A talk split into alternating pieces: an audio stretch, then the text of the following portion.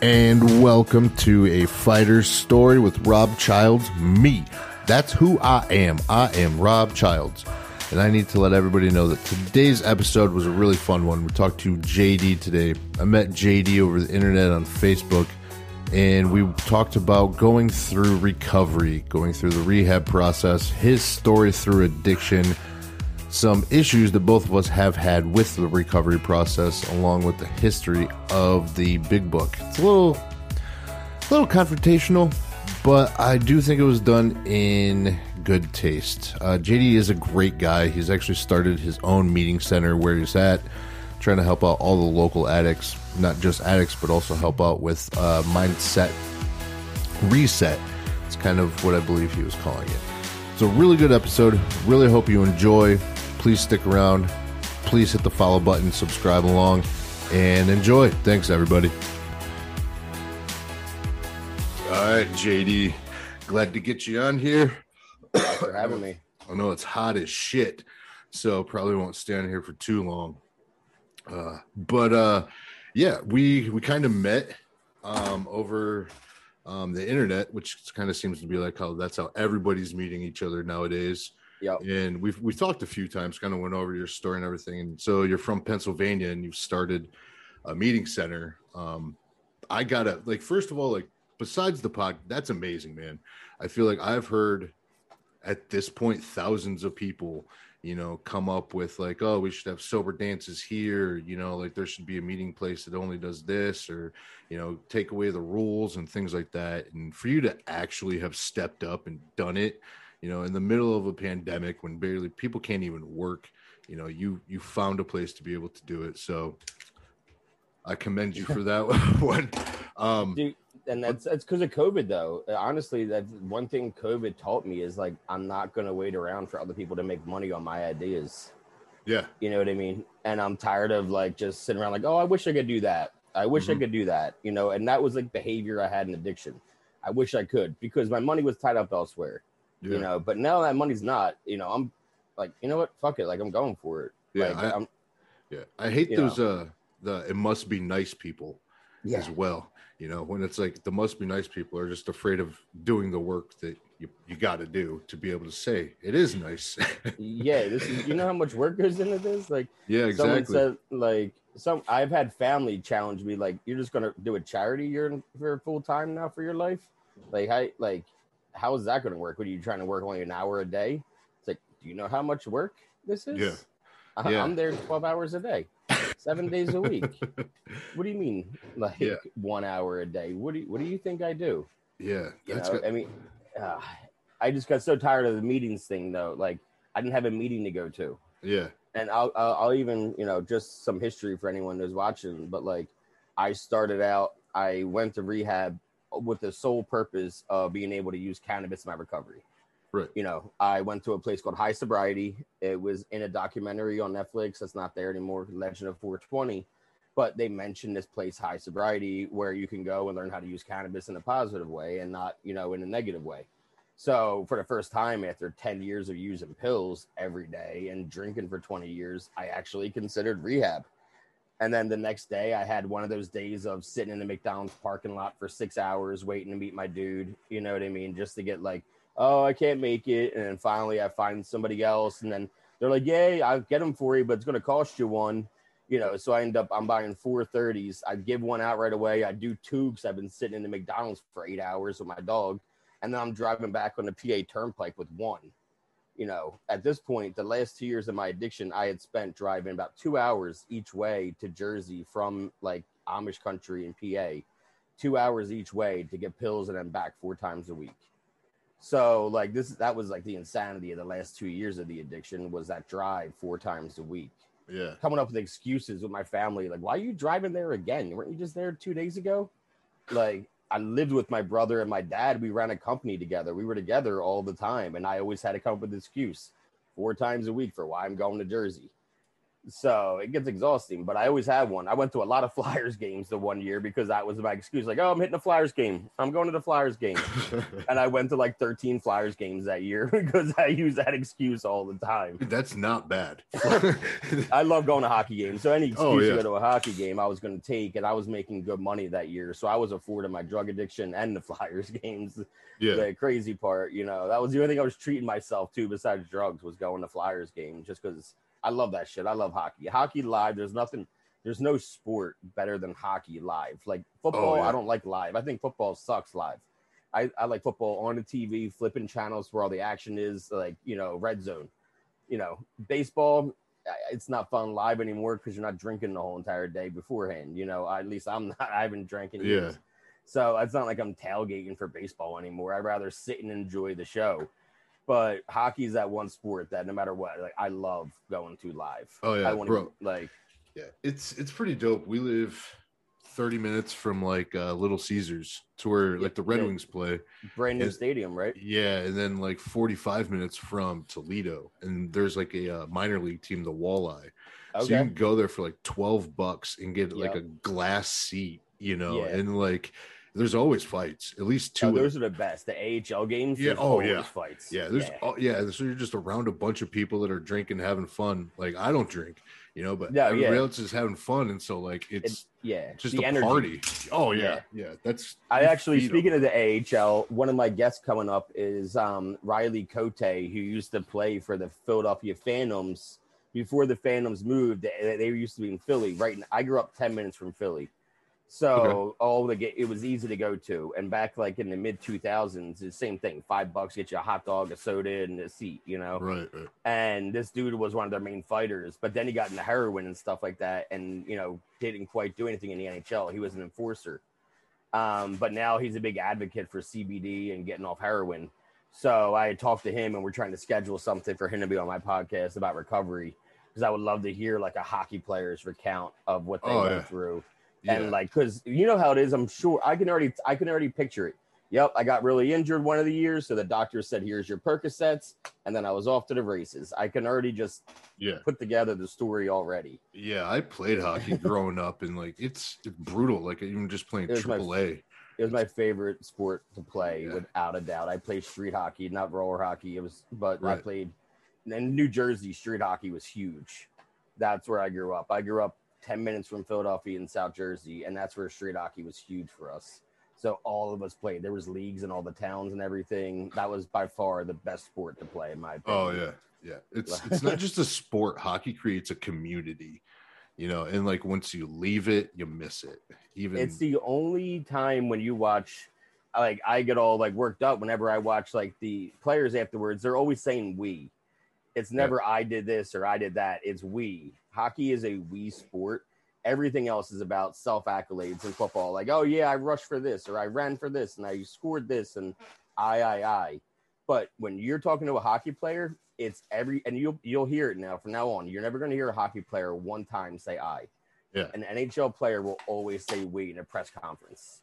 And I appreciate that so much because they care so much about it is a we sport. It is a we game. And I myself didn't do anything. You know, they Yeah. have that humility and that humbleness about them that an addict can appreciate. yeah, definitely. but So yeah. you, you grew up in South Jersey. Is that where you started using? Like, is that Oh, kind of like where was my- everything go, or because you're in That was my breeding now. ground. Is it? Right. Yeah, I, I, yeah, I've moved 30 times, five states in 15 years. Um, in addiction, I know I moved 27 times in 12 years Jesus. and four states. Yeah. Yeah. and not even close states. North Carolina, Massachusetts, Jersey, Pennsylvania. You know what I mean? Like Jersey and PA, yeah, but still Yeah. it was an hour and a half from each other where I was moving. And then Massachusetts was up in Plymouth, uh, but I lived all over Massachusetts. And North Carolina was all the way down in Durham. Like I was like right around the corner from Duke University. Okay. Um, but yeah, I've lived all over. I kept moving because I kept thinking, well, if I leave, then I'll be I'll stop doing pills. And then I didn't, you know, I didn't realize that I was going with me still. Yeah. You know what I mean? And I still had other things I had to work on. Like I moved to North Carolina after my fiance killed herself. And I just need to get out of Jersey. and I haven't lived in Jersey since she committed suicide because I can't. It's too toxic for me now. Like all I know is getting high and my first serious relationship with my best friend. You know, so I, I don't like even being in Jersey now. Um, but I whenever I get went back, it was to get high or go to funerals now. Now it's to go back to go to funerals. Yeah. Unfortunately, um, we got to go to a lot of those. yeah, and you know, one the first one I had to go back for was right after my six month. Um, my buddy, we we were backyard neighbors growing up. You know, in Jersey, everyone's on top of each other where we lived. Yeah. Um, so we were backyard neighbors for 12 years, and we both got sober. Well, we both went to rehab at the same time. March, April. I went late April. He went early April, and in March he went to Florida. I went to California. But we talked all the time on the phone about being in recovery because he was always awake late and I was three hour time difference. And then we both came back around the same time. The only difference is he re- relapsed on Halloween. And when he relapsed, he died. That's how it is now because they're putting fentanyl in pills. They're putting fentanyl. There's they're even putting fentanyl in meth. Yeah, it's in coke, like, and it doesn't make sense. I, I don't know. It's it, just it's in everything, man. Yeah, I was talking to I I have you know a, I call him a sponsee. He asked me to help him with the yeah. steps, even though we're not in AA. And we like a mentor type thing. Yeah, like a mentor. Yeah. yeah. and we're we're actually going through the steps um, through Russell Brand's book. Okay. Yeah, Russell yeah. Brand, that English comedian, he has his own book called yeah. Recovery, and it breaks down the big book. So we've been going over it that way instead, just to make it more fun. Um, but he started using meth when he was a mid teenager, like 15. He started drinking at eight. He grew up in the pagans, like his dad and shit, like growing up in the pagans, all around right. meth, like biker meth, crank, they called it. And it's huge in rural PA where we live. And he's been nonstop using. This is he has three weeks sober now. It's the most time since he was 12. Like sober, sober. Yeah, he just got a he just got a Vivitrol shot last week. I took him to get his Vivitrol shot, and I was he was like, yeah, and I can't drink anymore because of this. And I was like, bro, you can't even do meth anymore. Yeah. And he was like, well, I don't want to do meth. And I was like, no, dude, like think about it. When you when you were doing meth, you were building a tolerance to fentanyl. You had fentanyl in your meth, so you built a tolerance to it. If you were to relapse yeah, usually meth doesn't show up with Vivitrol and you're good to do meth. But the all the meth around here has fentanyl in it, which is an opioid, which will Vivitrol will block and make you very sick. Not only that, you haven't done meth in a month and a half now. So that would that much fentanyl will put you in the ground because you you don't have a tolerance to it anymore. And he was like, "Holy shit. I didn't even oh, yeah. realize that." Like he, you know, he knew he couldn't drink you know, but he was an alcoholic first, and that's why he's like, I need the Vivitrol shot because like he hasn't done meth in a month and a half, but he drank on the Fourth of July, and he didn't want to drink anymore, so he's doing that instead now. So I was like, dude, like if you relapse, that's what's gonna happen, bro. Like you don't have any tolerance to fentanyl anymore. You were doing that shit every day, and he was like, I didn't even like think about that. And then like I kind of smiled in my head because my therapist early on told me that I was a master manipulator. And she yeah. said, but now you need to use your powers for good. She was like, I'm not telling you to stop manipulating people. I'm saying to do that to help them and not be self service, not be self serving when you're manipulating. Be manipulating so somebody can help themselves. So you don't have to help them. Right. Yeah. Some of that so, using behavior for good. Yeah. She was like, this way you're not taking something away that you enjoy doing that you, that you, I said I enjoy doing. I was like, I'm a salesman. I call it being a salesman. She goes, yeah, but it's called manipulating. and I was like, I guess so. So whichever way you want to spin it, Doc. yeah, exactly. Um, but I'm still even friends with my old therapist from like rehab. Like she's supposed to be on my show soon too, just to talk. I was like, hey, I can't get Dr. Drew. Will you do my show? Dr. Nice. Drew's not answering me back. so, how did you get into this? Like, so like you started the the process, you know, going through rehab and everything, and like you were using in Jersey but how did you start using to begin with? Because like when the little that we did talk, you weren't using like, you know, Vicodin or like the five milligram. Right yeah, like yeah, you you jumped into the 30s. Like, how yeah. do you even? Well, so what that? what had happened was, um, I was a big drinker and a big partier for a long time. 11 years old, I started partying, you know, just drinking with my friends, watching The Outsiders. You know, that's Okay. what we thought was a cool Saturday night in fifth grade. Um, and then, um, What are you drinking in fifth grade? Captain and Coke was my first ever drink. Oh damn! Um, right. Yep. okay, I just figured like so I'm a like zero to 100 guy, bro. yeah, like, well, because like mine was like uh somebody I was like really young. They gave me a sip of a Zima. I I don't was gonna even. say Zima, yeah. Yeah, one of those, and then I think this I hated it, and then I stole a beer from my buddy's dad's like beer fridge in the basement, and that tasted like shit too. So Yeah, I, I got lucky that my parents had a good selection in their basement, like from parties. My parents are never they're never they're not drinkers, but they're the ones that when you go there for a party, they have a giant selection that you can make. You know what I mean? My dad's making Yeah. kamikazes. You know, they know how to party, but they don't drink at all unless they're throwing a party. And that's still how it is. When I go there, there's bottles everywhere, but because they know how to throw a party. Um, that's always been my family's MO is throwing a party, even me. Like I was throwing parties when they would go away because I heard the stories they told me about throwing parties. I'm like, well, if you guys are doing it, I'm gonna do it and then put it back in your face when you catch me. So I did that. but when I was 21, myself and four of my best friends, we all turned 21 within two weeks of each other. So we went hard. Like, I mean hard. We were at the bar five, six nights a week, just going hard partying, doing a lot of reckless shit. Um, taking pills here and there. If I was at the bars, it was like, hey, I got some Xanax, you know, right down the hatch, you know, whatever. I'm blacking out that night. Percocets, tens, just here and there.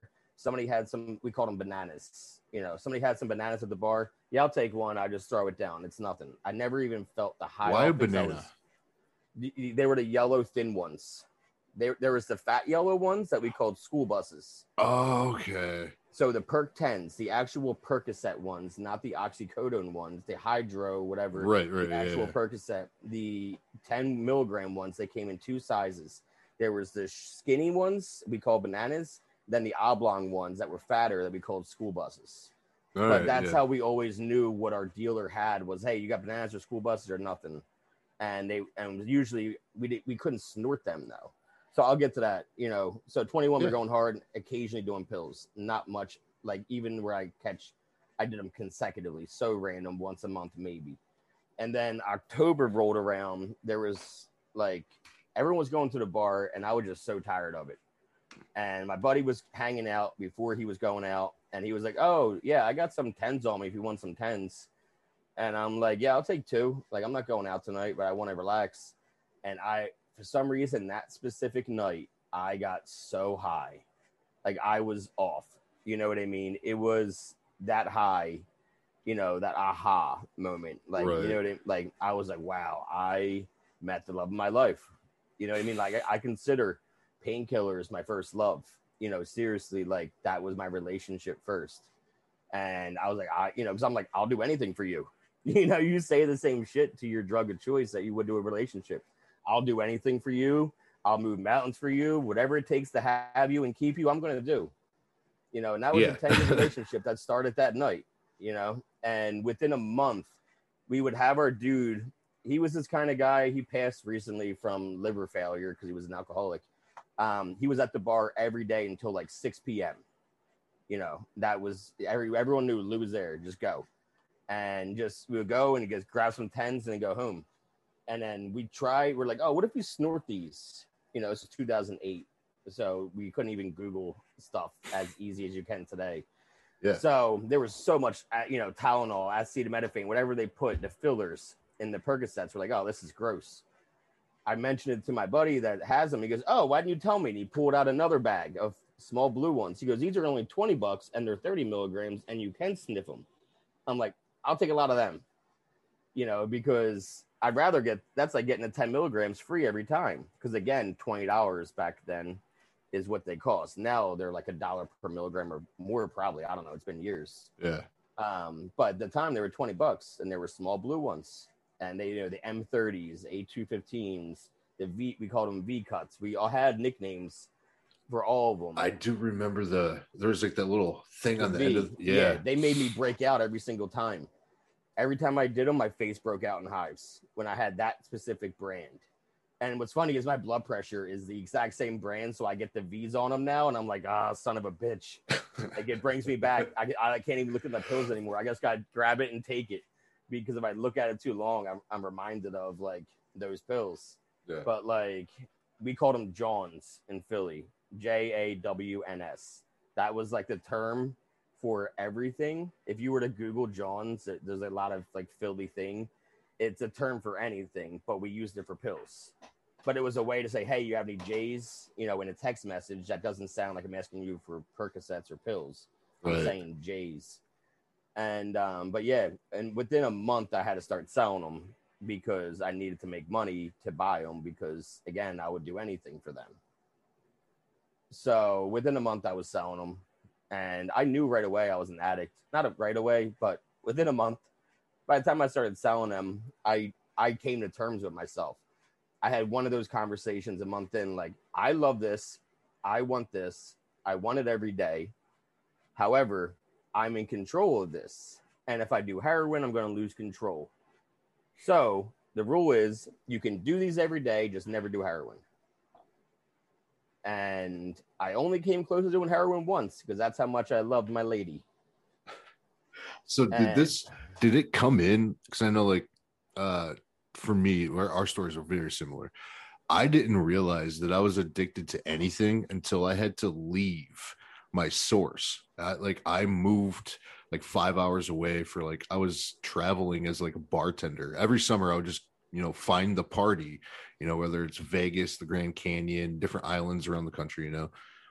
And the first time I left after I had started using, I thought I had the flu. And it, it took a couple times, you know, and then I found a guy and then he ran out and then it happened again. So I didn't even know what detox was. Did you have to do that or did you have to, you just in it? I physically and mentally knew I was addicted really quickly. Um, what's funny is I withdrew for the first time um, the previous Fourth of July. We had partied really hard that week um, in Massachusetts, visiting my family. I think no, I forget. Either way, we partied really hard, and I did a lot. Oh, we went to Canada. We were going to Canada for my friend's twenty first birthday Oh, Windsor? and we were going to um, Niagara Falls oh, okay. because my Yeah. friend was turning 21 on a Monday, and he was all butthurt that we all turned 21 together and we got to go out, and no one's gonna want to go out on his birthday on a Sunday night, blah blah blah. And I was like, all right, well, let's go to Niagara Falls then, dude. We'll party all weekend because you'll be legal, and we'll come home Monday, and then you'll be legal. So that's what we did. But we had my friend just got like a script, and so he's like, we got to go through these before we cross the border. So we like did a bunch, and then like three days later, I didn't even know it. I was back to work, and like I had to go home because I was so sick, and I didn't know why I was so sick. And that was the first time that I ever withdrew, and I didn't know I was withdrawing until a year later when I had withdrawals again to know, oh, that's what that was that time. You know, it was one of those things. But like, Yeah. no, I physically knew I needed this every single day, or what would happen to me.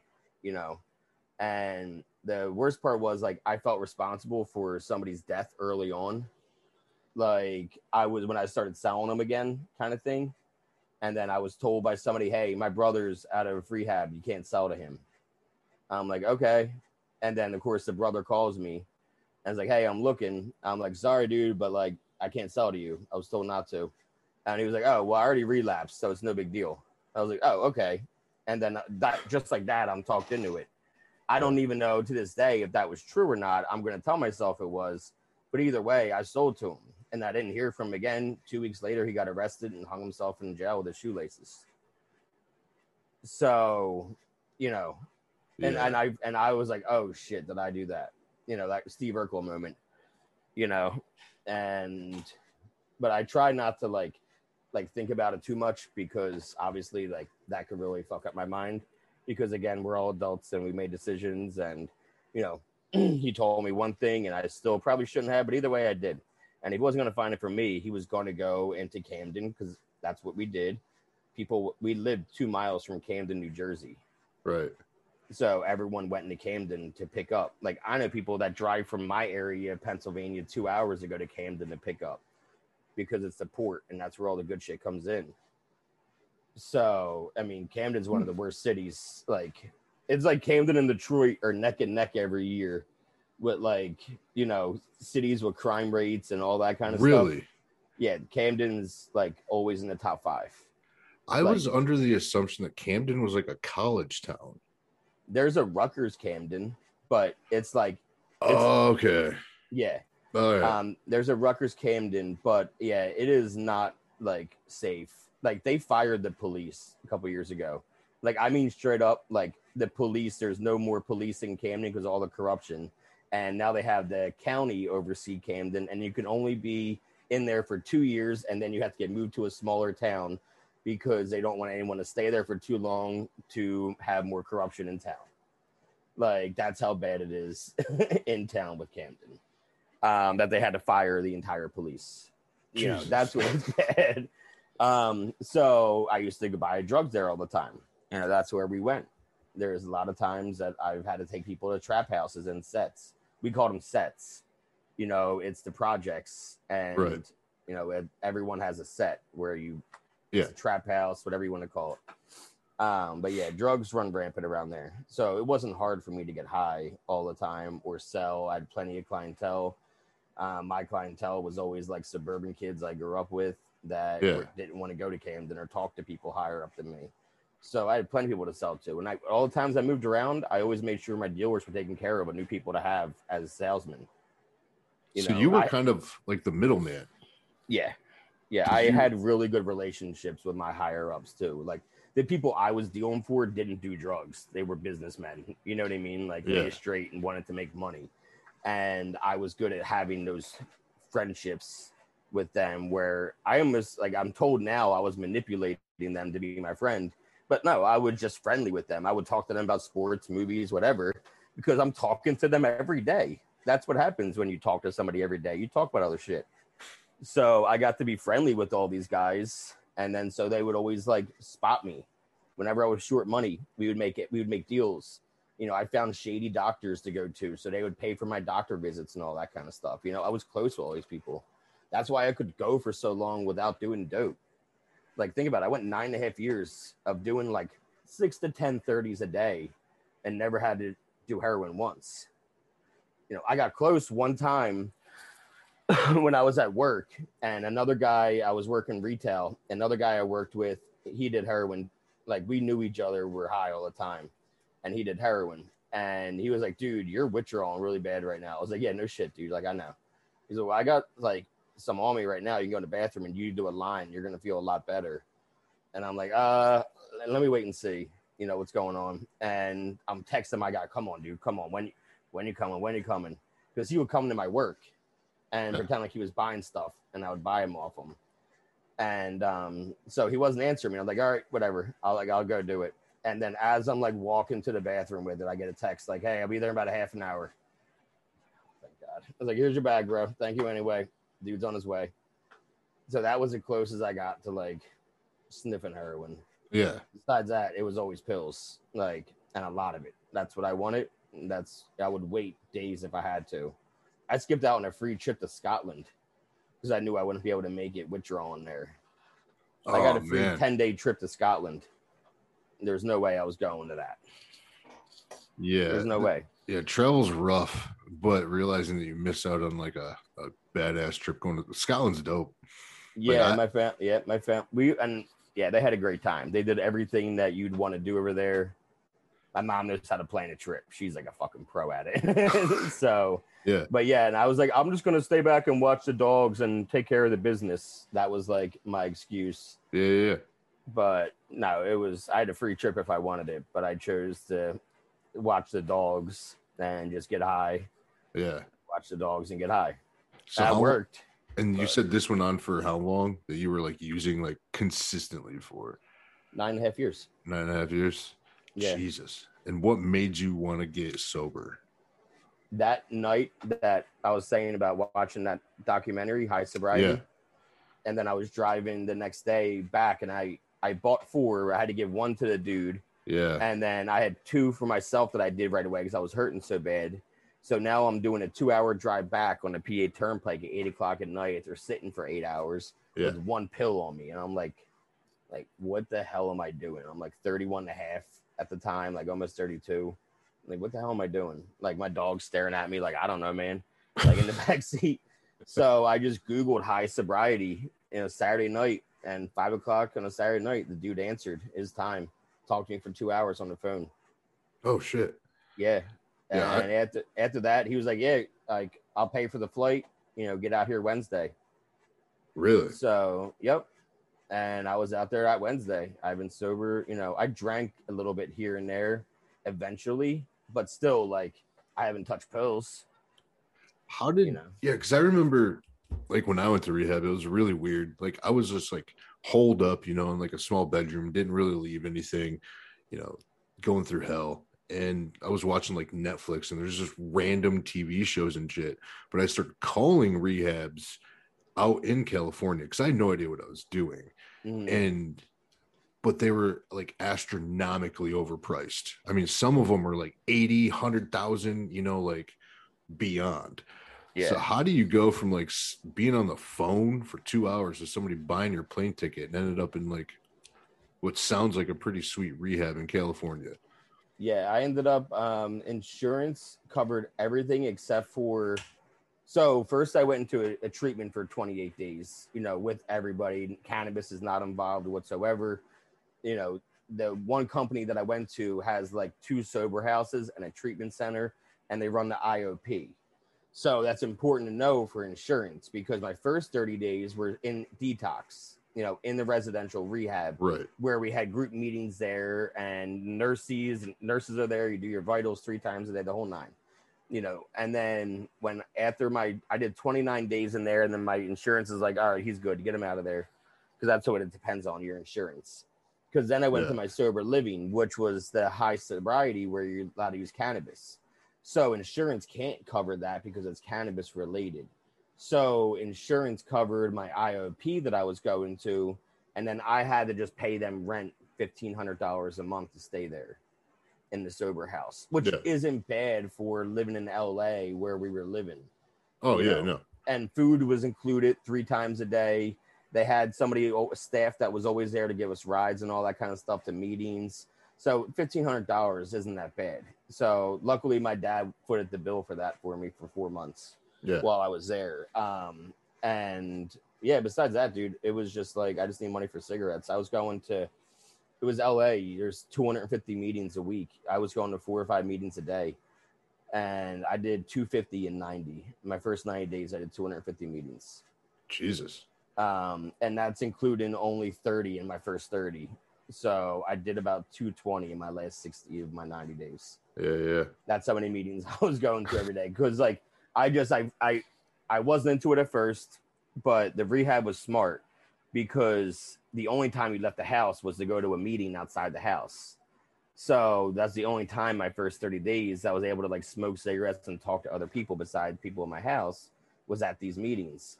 And of course, finally one of them I heard somebody talking that like caught my attention you know, that sounded like me. His story was like mine, and we had a lot of. He was talking about pills and AA, and I was like, "What is going on? Like that's allowed?" And like he literally spoke to me, and now we're still good friends to this day because afterwards I'm like, "Dude, like I want what you have. How do I be friends with you? Like how do I learn this?" And he didn't even sponsor me. He just like would always help me out, answer questions and we're still friends. Somebody else ended up sponsoring me, took me through the steps. He was like, Right. I, I'm still working on my own steps. I don't want to take anybody else yet. I'm like, that's fine. I was like, I just want to be friends with somebody that's like me that got sober. So, and we're still friends. Um, but yeah, I got in love with, fell in love with relating to people. You know, it's easy to relate out, but it's so easy to relate in when you're in meetings and you want to. So I'd find any way to relate to anybody that was talking. You know, whether they were 90 and a female, like we, there was a 40 year old stripper, you know, a 10 year sobriety who was still stripping. I found ways to relate to her. You know what I mean? I didn't care. I was going to find a way to relate and just take something from your story. And so I just got so much from the meetings. And I come back to Pennsylvania and they're like, yeah, we don't want you talking about cannabis. I'm like, but it's saving my life. They're like, yeah, well, just don't mention it. And don't mention pills either. Just say alcohol instead. I'm like, this is an honest program. You want me to run an honest program and just lie? It's not lying. It's just saying things differently. I'm like, what? That that's lying. I'm trying Yeah. to just be honest. If I have to think about the words that I'm saying so that I can change words around to appease you, that means I'm lying. No matter which way you want to cut it up, I'm lying. Uh, we're just saying it's not going to look good. And then by my year, they wouldn't even give me a year chip. You know, they said, stop coming or stop talking. We're What? serious. And I said, all right, I'm going to stop coming because you're not going to get me to stop talking. That's for sure. Yeah. Um, so, yeah. Yeah, that's weird. So like I got up- my one year chips from LA. Luckily, I went there for my one year exact anniversary. Just Yeah. I wanted to be there with those people. And then I came back and I went to go get my chip at my home group, and they're like, "Yeah, no, dude, that's like, all right. weird. see Yeah. ya." so up here it's the uh the cannabis thing is very prevalent to where like even Ann in so we live in Ann Arbor You and we have are recreational now, even there. yeah yeah Yeah, so we have PA. yeah so we have uh like hash bash and everything you know Ann Arbor is like huge for weed but when you're in like the recovery communities around here you're still not allowed to um and so i did rehab but i did uh like na like narcotics anonymous. Mhm. and uh just because it was where the uncool kids went you know it was like the, the smaller group. So i wanted to try that one because i'm always different than everybody. And so but even like you're not allowed to say that. Like you can go to aa meetings but it's full of like uh people that you would traditionally think are in NA. Like they're talking about pills and everything, but yet they're saying sober and drinking and these things. And it's that terminology that threw me off because it was hard for me to go to a meeting and have somebody try sit there and try to tell me that, you know, smoking weed is bad for you while they're puffing on three cigarettes in 10 minutes before a meeting and chugging half a gallon of coffee. Like those are the two most addictive substances allowed. And yet, because one book that only works because it says it works. Statistically, it does not work. And so, but yet they say it works. Like prove it, and you can't. And there's If you work it, yeah, yeah, yeah. If you work it, and like, and there's a lot of truth to that. Like, I don't want to like discredit it by any means, but then you know, there's like, I it's like, a book we- written in 1935. yeah, by a guy on acid. And and by a guy that was so miserable by 1950, he had to sit down and write the 12 and 12. That's why he wrote the 12 and 12. Yeah. He wrote the 12 and 12 15 years after he wrote the big book. And it was only because he was so depressed in sobriety that he needed something to give him some kind of energy towards being sober again. That's how the that's how the 12 and 12 was written, was based out of him just being miserable in sobriety 15 years after writing the big book. Yeah, and like not to discredit AA by any means, because a lot of people listen to this are going to be in AA. It's amazing for those that work, but you do get that overlap. It's almost like that change in guard to where like you get those people that you're not allowed to say certain things, and then you get newer people like you, you know, like me, like just trying to stay alive. Does it really matter what I did and where I'm at? I feel like I'm in the right place, and you're getting pushed away. I use the steps still every day. I still use like every time I catch a resentment, I'm doing a four step on it. Like still to this day. Like actively I- writing it out and everything. No, I won't write it out. Like Right. I'll do it. Okay. I'll do it while I drive. I usually do my four steps while I'm driving. I won't put music on. I'll put the windows down, light up a smoke. Usually I put a smoke, then the windows down. But while I'm driving, I yeah, I'll think about all right, what's the resentment? All right, who why do I even care? What mm-hmm. where am I in it? Once I get to where am I, then I'm completely letting it go. Because you are inside of all your resentments. Obviously, we know that anyone who's been through the steps knows that you can find yourself in any resentment. Oh, yeah. so once you do find yourself in the in this in the resentment and you accept it, it's literally you're letting that shit go. And it's not weighing on you. You're not dwelling on it. You're not upset by it. You're not it doesn't have any control over you or power over you. So like I still do a forward step whenever I catch one. Like that's right away. You know, I'm still working through my nine step. You know, I still pray and meditate every day. I don't pray the same way everybody prays. I don't do the Our Father. Like Bill Murray is my higher power. You know what I mean? Like I don't. seriously. Yeah. Yep. like uh like groundhog day bill murray Yep. Yeah, actually, um, no, even younger than Groundhog Day, Bill Murray, though. Like, I have in my office um, a picture of my friend painted me that I met in AA. She's an artist, and she painted me on canvas um, Bill Murray as Jesus with like his hands in the air, like in the clouds. Yeah. but it's Bill Murray's face on it instead of Jesus because she knew he was my higher power. so yeah, I mean seriously, he's been my higher power since like I can remember since I picked one. Because I, Yeah. I I'm Catholic, born and raised, and I didn't want to call him God. I wasn't cool with that. Like I had been done with Catholicism. Like I had been done since I was 16 with Catholicism. So I didn't want to do, you know, Our Father and any of that kind of stuff and Right. you know, sign of the cross. So when I pray, I just I talk out loud and then I shut up and I listen. That's my meditating. You know, they always say you pray is manifesting, putting it out there, and meditation's listening to what your your questions are, hearing the answers to your questions that you're putting out there. That's how I pray and meditate. as I put shit out there and then I wait to hear the answers. And just putting it out there makes it real, and then shutting up and listen is how you can really hear things and process them because it's your subconscious speaking that little voice that usually you don't want to listen to is the one you need to listen to then. That little voice to me is Bill Murray, and it's in Caddyshack, and he's on the 19th green.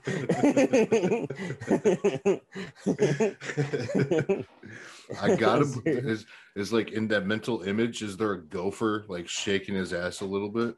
that gopher is you was the pills that I was chasing that first high. People say you chase a dragon. I'm chasing that gopher. that's awesome. So that's so like I gotta assume that's how you go from like California rehab. You come back and like I'm assuming there's some distaste in AA because they kind of shoved you away so you can't come here, and now you got your own shit. How do you like? That has been said a million times and no one does it. So- like, yeah, yeah, when I had moved then from the area I was in, I was in Hershey area first. okay. That's where I was. Michigan hates that city. Yeah. Yeah, well, so so we get the uh so like we're surrounded by the lakes and the waters and everything, and so it's publicly known that Pennsylvania takes a lot of water from Michigan and they don't pay for it. And so it's all like the pipelines and then the gas prices and everything because Michigan's ridiculous for gas prices. I remember. Yeah. And so you can get a lot of people saying that it's because of Hershey. They're like the water and the gas and everything. So That's funny. Well, you, Yeah. I didn't. I, I I liked it because it smelled like chocolate, and then I and then I was out of there. Um, I ended up. My my wife lived about an hour north in the middle of the mountains, and so that's Okay. where she has you know a kid from her, first marriage, so it was just easier for me to uproot than her. Mhm. Um, so I came up here, and it's a really conservative area. Like, I mean, not to get into politics because I don't want to, but it was like a 70-30 red blue split last election that's how like conservative this area is. And I was saying to her, she she had she was an alcoholic self admittedly, and then she had slowed down a lot. And then I had started here and there again. At all my 13 month of my sobriety being clean, I bought a six pack of Twisted Tea. And I said, fuck them. I drank four and I poured two out out of spite because they said I wouldn't be able to pour a drink out. You know what I mean? And then, um, yeah, it was one of those. Yeah. And then, and I drank here and there. Like I would be at my parents' house swimming. I would have some twisted teas, you know, and it wasn't ever alcoholically. It was here and there, have a couple and move on. And then February 28th of last year, 2020, I, I don't know why, but I killed a bottle of Jack. Woke up the next day, hungover as shit. And I said to her, well, I'm done drinking again because I don't, the whole point was not to be hungover. And I don't want to be hungover. Like, I'm done with this shit. She was like, I'll quit with you. So, and plus we figured 229 is a cool sober date because it's leap day. You know what I mean? Like you only get Yeah. a sober sober birthday every four years now. But I said, um, uh, I wonder. I wish we could go to a meeting. Like I, I love going to meetings. And she was like, "Yeah, I don't want to go to AA because like her dad's got like 30 years. He's an old head. You know what I mean? He's Mhm. just old timer, what they call him. Yeah. You know, um, they're the same in every single place you go. yeah, And she's like, I don't want to go. And I was like, Well, I know I, I want to go and I want to talk about like cannabis. We're both medical patients. We both have a medical marijuana card. We use it responsibly. And um, I was like, I wish we could just start our own, you know, one of those. And she's like, Well, you know, where could we? And then I was like, you know, there's a lot of empty buildings around here. And then COVID hit two weeks later. And we're like, oh, well, I'm high risk. We're not going to do that right now. Like, I was sick at the time when my gallbladder wasn't even functioning, but they thought it was a tumor. So that was like high risk for COVID. So we weren't going out at all. and just planning to do like this. Like it was going to be actually a comedy club. It was going to be a comedy club on the top, and the bottom floor was going to be a metaphysical shop because she's into crystals and witchcraft and all that stuff. Yeah. And we were going to do meetings whenever we weren't doing comedy shows out of the comedy club. And then the bank, you know, would only give me so much. So we couldn't afford to do both. So I was like, well, they're going to give us seven grand. So we have our stimulus money. Let's get a place and just do the nonprofit for now. And so we got a great place on an old building, like it's on a historical society. That's how old it is. And it used to be a, the newspaper around here. The local newspaper used to be in there in 1900. We still have original equipment in the basement from 1900 from the paper. Oh, that's awesome. Yeah, like it's a really old building. It's cool as shit. And we could have got a building that was like move in ready and it was like the same amount of money every month. However, the other building we it's huge, but we can grow into that building. The other building we were going to grow out of with it really fast. Right. So I was like, I'd rather spend the same amount of money and grow in and have to fix the building up. So Mm-hmm. we took the really old building instead that had so much work to be done. But the landlord liked what we were doing. It's been empty for a decade, that building.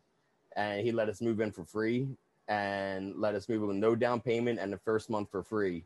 And we didn't have to start paying until we were already there for a month and only 500 a month. So I got a good deal out of that one. That was a big victory.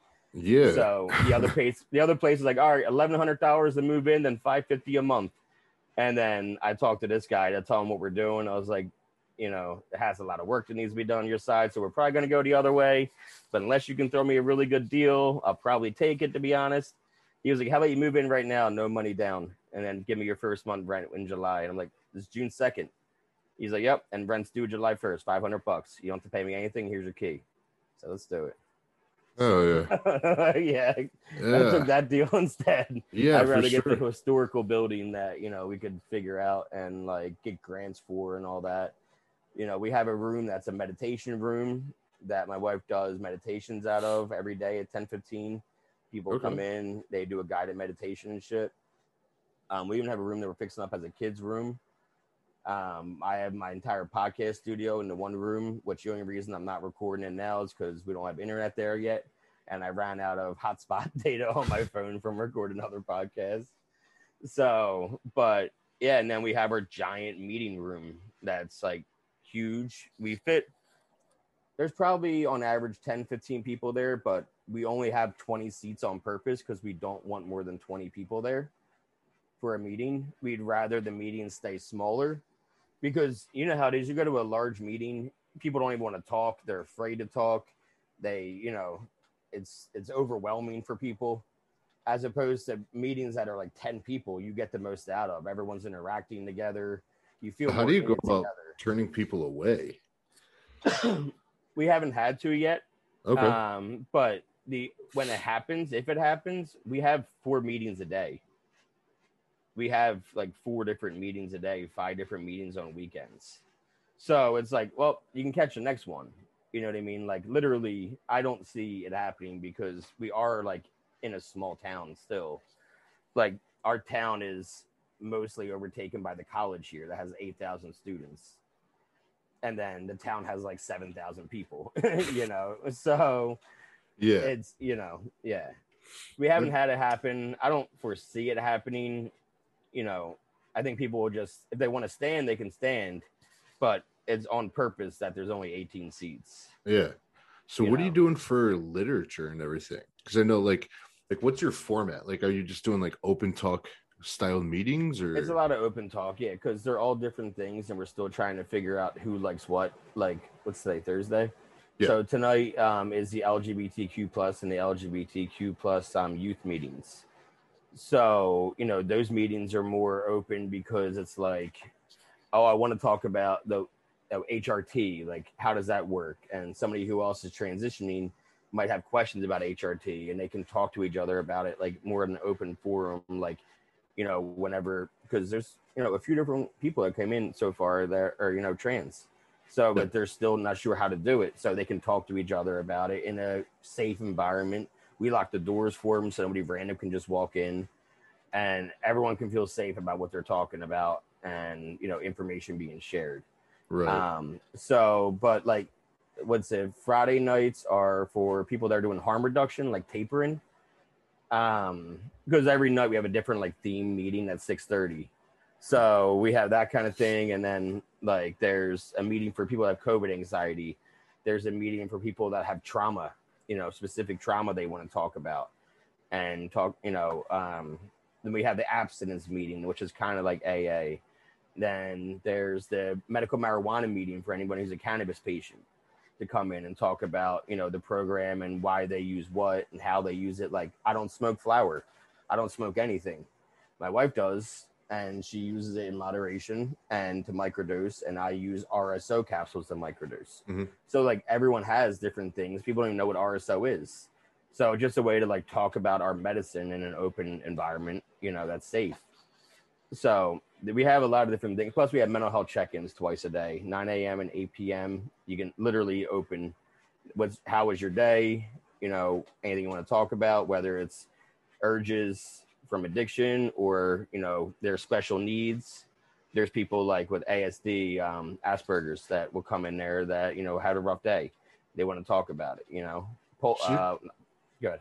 Yeah, so you're kind of like offering like the mental health check-ins. It sounds like it's almost just like a free like therapy. I mean, 'cause- therapy. Yeah. Is that kind of like what your Yeah. aim was? Oh, okay. Yeah, and and I've openly told people we are not professionals. Yeah. You know, we we tell everybody that listen, we are just people that are just fucked up and have experience. Oh, yeah. You know, and that's all you so and it, yeah, and it- it's all the qual because someone actually challenged me on Facebook. They're like, "What are your qualifications for running this? What did you go to school for?" Uh, and I'm like, "Have you ever been to an AA meeting?" Because I don't think you have. Because the only qualification to run an AA meeting is to be an alcoholic. yeah. Same with NA. The only qualification is to be an addict. There's Yeah. no qualifications. As long as I'm upfront and honest about that, I'm telling everybody I did not go to school for this, but I spent 10 years in addiction. And also, I've been engaged with somebody who was bipolar, schizophrenic, and now married to somebody who is bipolar. So I have a lot of experience in mental health and being around it and how we talk to and communicate to each other. And my wife, obviously, she's an alcoholic, so she has experience with that and she has experience with mental illness because she has experienced living around it and having it. Yeah, I know? think the big thing from that is like uh just outsiders, and I, I mean outsiders as like a person that's not going to traditionally go to like your meetings. Yeah, And that was from Arizona, dude. He was Yeah. two thousand miles away talking shit. Yeah, those people I feel like they just want to have a voice. You know, they just want to kind of like butt in and make it seem like you're not doing what they would do, or that there's supposed to be somebody else in charge that has paperwork backing them. When in reality, it sounds like you just tied up your strap bootstraps and hit the ground, and you don't have like you're just doing whatever you can do to help people. And unfortunately, those are the scenarios to where people try to overstep and because it's not formalized because it's not this and it's not that it prevents other people from actually taking those steps um, which sucks and those people need to shut up yeah, I, I mean, you know, I don't see them doing it. You know, Yeah, I mean, yeah, I don't see exactly. You, you putting something like, Yeah. and all, mean, all we did was we fixed up a couple rooms and we put some couches in there and let people meet with the doors open, no matter what your problem is, just to get stuff off your chest about your day. yeah you know, and we have a bunch of regulars that come every day to our meetings, and there's some of them are addicts, and some of them have you know trauma in their past that they're dealing with, and they're trying to, you know, learn how to live with trauma, and there's people that you know just have special needs, and you know they're frustrated in their day, and they get anxious, they get depressed, and they get frustrated and have anger. Mhm. We, you know, we talk to, you know, there's a lot of amazing. One person is in the Special Olympics all the time. She was just in Seattle now. She's like an alternate for this year's Special Olympics. oh, it's amazing You know what I mean? Like we get Yeah. to hear cool stuff like that, and then like there's a lot of you know trauma stuff that comes in that people are working through, and but they're figuring it out as they you know coming in for the first time, being able to talk to people. It's been great to see yeah just the changes in people so far. So I don't care, fuck a degree. I'm not going to get one.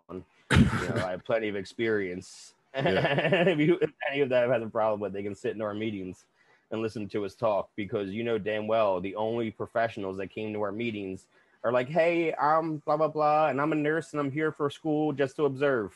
those are the only kind of professional caretakers that came to NA and AA meetings. Yeah. Were the nurses that were going to nursing school and they were required to go to the meetings to observe. Literally, that was the only professional person with a degree that I would see inside those crowds. So yeah, I'm not. Yeah, yeah, no, exactly. So you're doing this meeting thing, uh, not meeting thing. I don't mean to minimize it. No, no, no. yeah, yeah, yeah. You started this meeting place, but you also have a podcast studio, and you're having like athletes on. How is that like? Is that just kind of like you trying to broaden your voice to, or like what exactly is the goal of that? Well, I we when I was in um when I when I was in addiction, I used to do stand up comedy, and I love talking and writing jokes and make people laugh. And then, you know, COVID and all that, and I got sober, so I was taking time off. And then when I was finally feeling comfortable again, you know, I moved, and then COVID happened. So that's why I was like, I want a comedy club, because then I'll be able to do comedy here, and I won't have to travel. While I c- and I can just bring people here to do comedy Yeah, you know, and that was kind of the idea behind that. And I love podcasts. All my favorite comedians do podcasts. So I'm always watching them and I'm always like, I could probably do that, but I don't, I'm not going to do it on that. I would do it on something I know and I'm passionate about, yeah, which is recovery.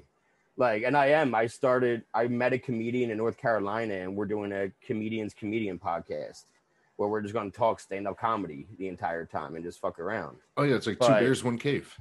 That's my that's my introduction to podcasts. I watch them every single Monday. Yeah, I was just literally watching a Segura special earlier today. Like I he's him and Tom are my him and Bert are my oh favorite. yeah, Like my podcast studio, I have um a, a machine. I have a Bert I have a Bert one, and then I have one that's Bert, Joe Rogan, Tom, and Ari. They're dressed like the Blues Brothers. And I have that on my wall in my podcast studio oh that's too. dope. Yeah, Um, but yeah, so yeah, exactly like two bears, one cave. But I just, I was like, I, if I'm going to do one, I want to do something around that I can speak to, like that I'm really passionate about, which is recovery. Mhm. And I love talking to other people about their journey through it and why, like what you what you talk about at meetings. You know, where were you, what happened, and where are you at now? yeah. Have you heard And- uh, armchair expert? Yeah, oh yeah, oh yeah, Okay, yeah, yeah. It's really good one. Yeah, and he just opened up about relapsing. You know that, right?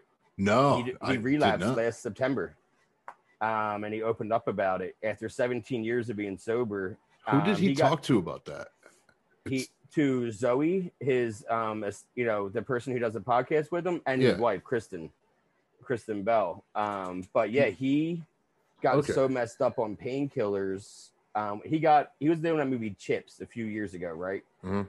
Where he was like the cop, you know, Chips or whatever, and he was in a motorcycle accident, and then he got prescribed pills again, and he ran out, and eventually, you know, he started doing Vicodin again, then doing Percocets, and yep.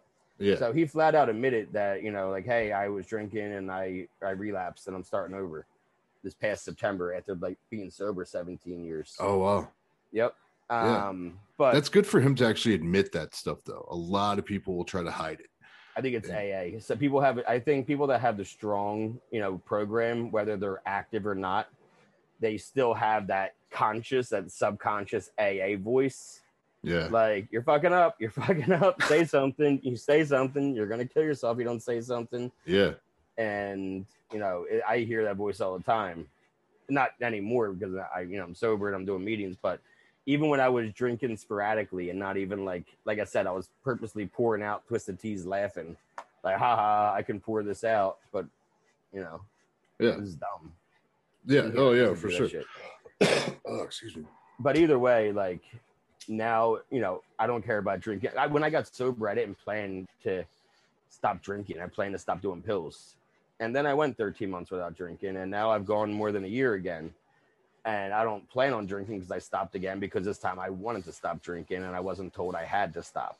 Right. but my sober date if anyone asks me my sober date's still 425 18 even though i've had drinks in between it because you're not taking my sober date from me because that date to me isn't the date for sobriety. It's a date that my life stopped being unmanageable you know my life never became unmanageable when i drank here and there for those eight months yeah. you know my life didn't i didn't go off the rails i didn't lose a job i didn't get arrested you know i woke up hungover one time and i said fuck it i'm done again Yeah. you know what I mean? So to me, 42518 means it's the day that my life stopped being unmanageable. It's hilarious to me to hear that just because I, as you're saying this, I can actively hear four people in my head that want to argue against you. And you know who those people are. Like you don't know them. With the same I've already had those. I've already had those Yeah. arguments, bro. Yeah, those same people. I can hear it in like my what I I, I want to put this out there that I have seen people get out of a car and the needle followed them. Like you know what I'm saying? Like it's still in their lap. They didn't. They forgot to put it away. Yeah. Went in and collected a two year token. You know what I mean? It, it's like you were saying earlier that like you weren't allowed to get your chip and all this stuff. What I was taught, and it was one of the greatest things, is that it doesn't matter what the rest of the room thinks or knows. It's your program, it's your life. And why does anyone else give a shit what you do? Yeah. And so I I commend you for going out and actually saying that and doing that just because I know those people. Those are the same people that want to keep you out of the rooms and teach you how to do things their way. Mhm. But they're always the ones that are the high stress, angry one. Like in the, the angry people in sobriety that have been Mhm. doing it 20 years and they're miserable. yeah, you know, and I didn't want to ever be like that. You know, I didn't want to be miserable in sobriety, or else I would keep on using. yeah, You know, if I'm going to be miserable, I'm going to be more high. yeah, for sure. you know, so no, I didn't get sober just to be miserable. I'm going to live my life the way I want to, and the only thing sure. is is being self aware and not being my own therapist. Don't be my own pharmacist. Talk to people. Talk to my wife. Talk to my therapist. You know, be open with people and be honest. So that's all I would do. I don't have to go to bed worried about what I lied about today because I don't have to lie. Yeah. And just the fact that you want me to lie about little things, it adds up. Don't tell me that little lies don't add up because I, they tell us in therapy little lies do add up.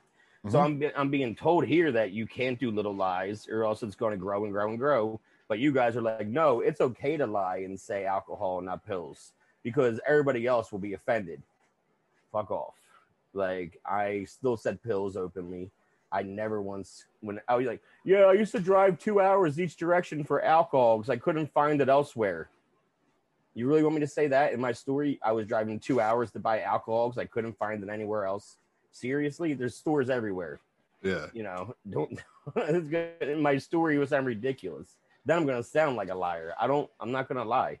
So I never lied, and I said, and I was like, plus you guys don't even know I use cannabis unless I told you. I Yeah. was being honest, and I told you. It's not like I come in here, eyes bloodshed, and just like passing out the entire time, going, "Hey man, you know I'm JD. I'm an alcoholic." No, I don't sound like a fucking stoner when I'm talking. I sound like an adult. Like I'm here to be sober. Let's have sobriety together. yeah, for sure. So I want to I want to touch on the the cannabis thing, and then I can let you go. What? So you went to the rehab in California, and they pretty much like the way we were talking earlier. They taught you, you know, to like your relationship. They taught you how to use it. How does that still follow you today? Like in those lessons you learned, like what exactly? I mean, without like giving like the curriculum, you know, or like, No, I mean whatever, you know, like even little things that I never even realized. Like I smoke if I smoke sativa, or even when I when I use sativa, it strains. It's only until about noon, two o'clock in the afternoon.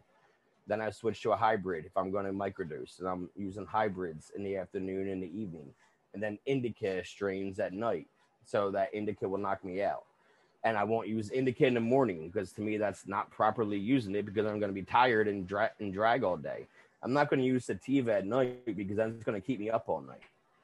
You know, so it's little things like that. They're like behavior things that I try not to do.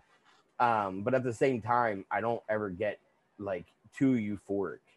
You know, I don't even say hi, but Mhm. I hate getting too high. There's been plenty of times that by accident, you know, trial and error of trying to figure stuff out that I've gotten ripped and I didn't like it, you know, and it just like, oh, okay, that's way too much. I won't do that again. And because it reminds me of those other feelings. yeah, So I'm just self-aware. It's it's all about being self-aware and being honest with yourself. yeah, I'm for sure. never like going, oh, that's a really good high that I want to get again. It's like I don't like getting that high anymore. Yeah, so you kind of have to like build a relationship. It sounds like. Yeah, Uh, yeah, and it's just you know I'm responsible about it. I'll do some you know 10 milligrams in the morning just to wake up and you know but my coffee, and 10 milligram pill in the afternoon, and then like 30 to go at night, because that will help me sleep. Because I have had problems with sleep since I was eight. So if I don't use cannabis, then I'm awake the entire night, literally, no matter what. Like I said to my therapist, like oh yeah, I'm a night owl and I'm an early bird. She was like, no, you're an insomniac. like that's what that is. And I'm It's like, okay, well, you have your word, I have mine. yeah, for sure. All right, So. I'm I'll gonna... let- yeah, I'll let you go. Oh no, no, you're good. What are you gonna say? No, but no, but I didn't want to take tramadol. if oh, I oh yeah, use cannabis at night, it was Seroquel or tramadol. Yeah. And I don't want to take sleep meds to go to sleep because I'm like I feel like I'm hungover in the morning. Well, not only that, but it's also after a while, tramadol stops working. You know, and then like you might need to go like up to those triangle ones, and then those things are time machines, and you wake up two days later and you have no That's idea what I happened. mean. I, I Yeah. it's not even natural. So if I'm gonna have sleep problems, it's gonna be with weed, nothing else. yeah, yeah, for sure. Yeah, no, it's early. I gotta go on anyway. I didn't realize the time. All right, cool. Yeah, So- well, uh, how about you just let everybody know what your podcast name is and where Oh, yeah. they can reach you up at, and Uh, MJ's like Michael Jordan. MJ's Progress Not Perfection, all right, and just type it into YouTube. It's on YouTube and it's on Spotify and um and our Facebook. We have all the clips on there too. all right, cool. And I'll link those all below. And All right, uh, cool. Thanks, man. cool. All right, hope you have a All right, good thanks, day. but I it appreciate easy, it. buddy. Yeah, I'll talk See to you. See Yep. you.